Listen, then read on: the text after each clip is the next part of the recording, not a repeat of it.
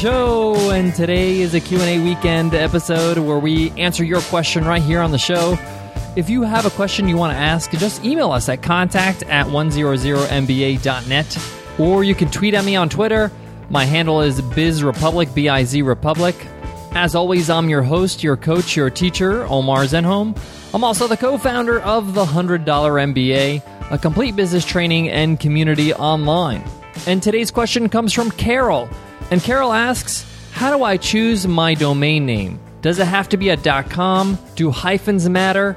Give me some advice, please. Not an uncommon question, Carol, and I'm going to get into the details of what matters when it comes to registering your domain name.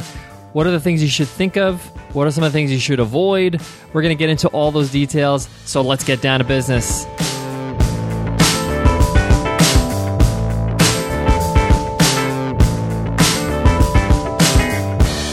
Today's episode of the $100 MBA Show is sponsored by Intuit QuickBooks. If you work for yourself, save up to 50% for an entire year of the new QuickBooks Self Employed. It helps separate your business and personal expenses so you can quickly track what you spent for work and what you spent on yourself. QuickBooks Self Employed helps take the guesswork out of estimated federal quarterly taxes. So, come tax time, you know how much money to set aside for Uncle Sam and how much stays in your pocket. Try QuickBooks Self Employed and save up to 50% at tryselfemployed.com slash MBA. That's tryselfemployed.com slash MBA. So Carol asks, how do I choose a domain name? Does it have to be a .com? What about .co? What about .net? This is a very common question about how to choose your domain name, and it's actually a very important question because your domain name is going to dictate a few things.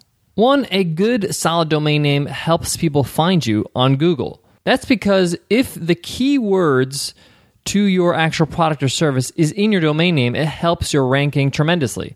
It also helps have a domain name that's easy to remember. So if somebody wants to access your website directly, it's easy to do. But that's becoming less and less of a factor as people are more accustomed to Googling you than actually plugging in your domain name in the browser and going directly to your website.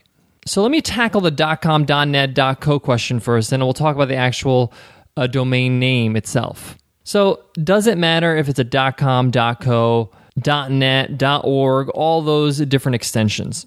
For the most part, it doesn't really matter much. Most of us, when we're searching for a brand or a name of a business that we remembered or we refer to, we Google it.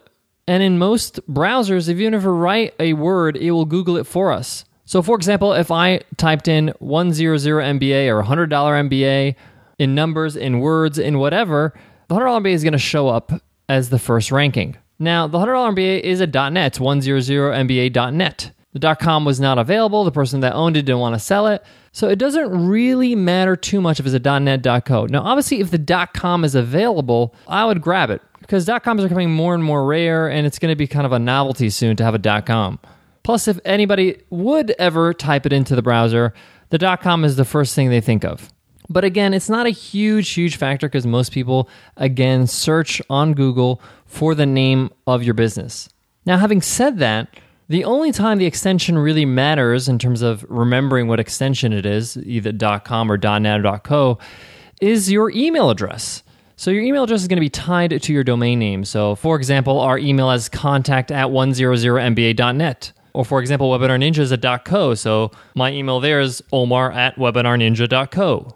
And in that regard, when you give out your email, people have to remember if it's a .net or a .co. They can't really Google your email. But that's a rare exception. It's really not super, super important. People write things down. Uh, you can text people your email address. It's not really a reason to make a decision on a domain name. Now, what's really important when it comes to choosing your domain name is the actual words in the domain. You want to make sure the keywords of what you do or the actual brand name is in the domain name. So you can't use symbols in a domain name, so we didn't use the dollar sign. So we just did 100mba.net with a $100 MBA. The keyword in our name is MBA, an alternative MBA. So when anybody searches MBA or alternative MBA, we're going to show up because MBA is in our domain name. Now, there is an advantage to having a shorter, more concise domain name because people remember you more often. It's easier. So try to keep it short and snappy. Don't have, you know, a 20 word, eh, you know, domain name. Now, a lot of people they do is they create their own words.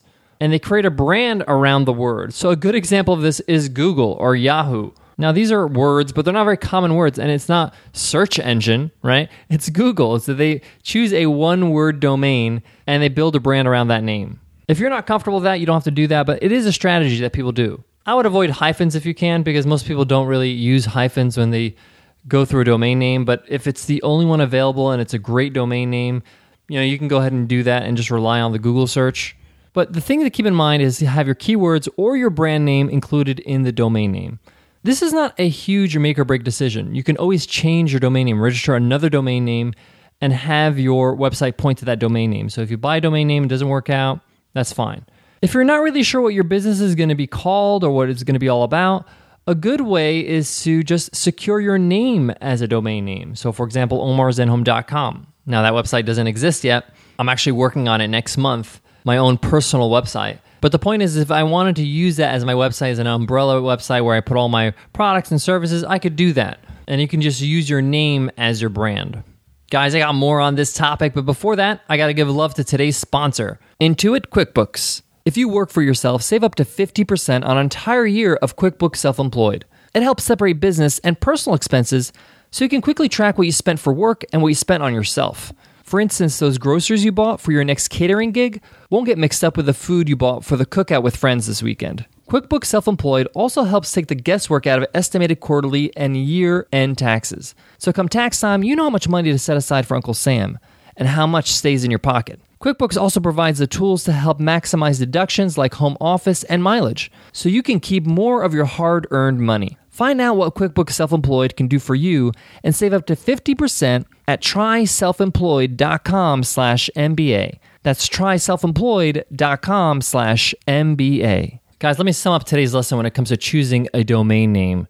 The extension, the .com, the .net, the .co, is becoming less and less relevant these days. So don't really worry about it. If the .com is available, go get it. If not, you can choose another extension. Doesn't really matter. Uh, .org is usually associated when it comes to uh, non-for-profits, but that's even becoming you know less and less a standard now that the .coms are running out. Really focus on having a concise domain name that's either a descriptive domain name describing what you actually offer or a brand name domain name. So, for example, like with us, our brand name with Webinar Ninja is Webinar Ninja.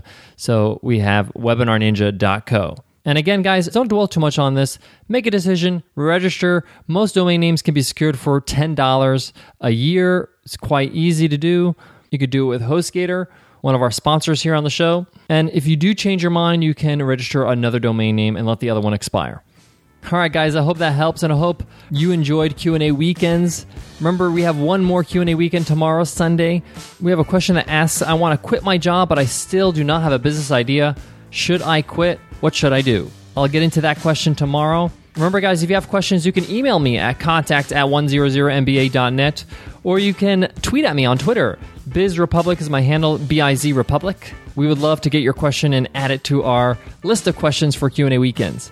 Guys, I want to leave you with this. Securing a domain name could be like one of your first steps to get some momentum when starting your business. So it goes from just thinking about something to actually committing and taking some action. Once you got your domain name, use that momentum and start building out your website. Start putting out your copy for your homepage, your about page. Start writing some blog posts for your blog. Don't take it lightly and use it, again, as momentum, as a way for you to keep pushing and moving forward. All right, guys, I hope that helps, and I hope to see you in tomorrow's episode. I'll see you then, guys. Take care.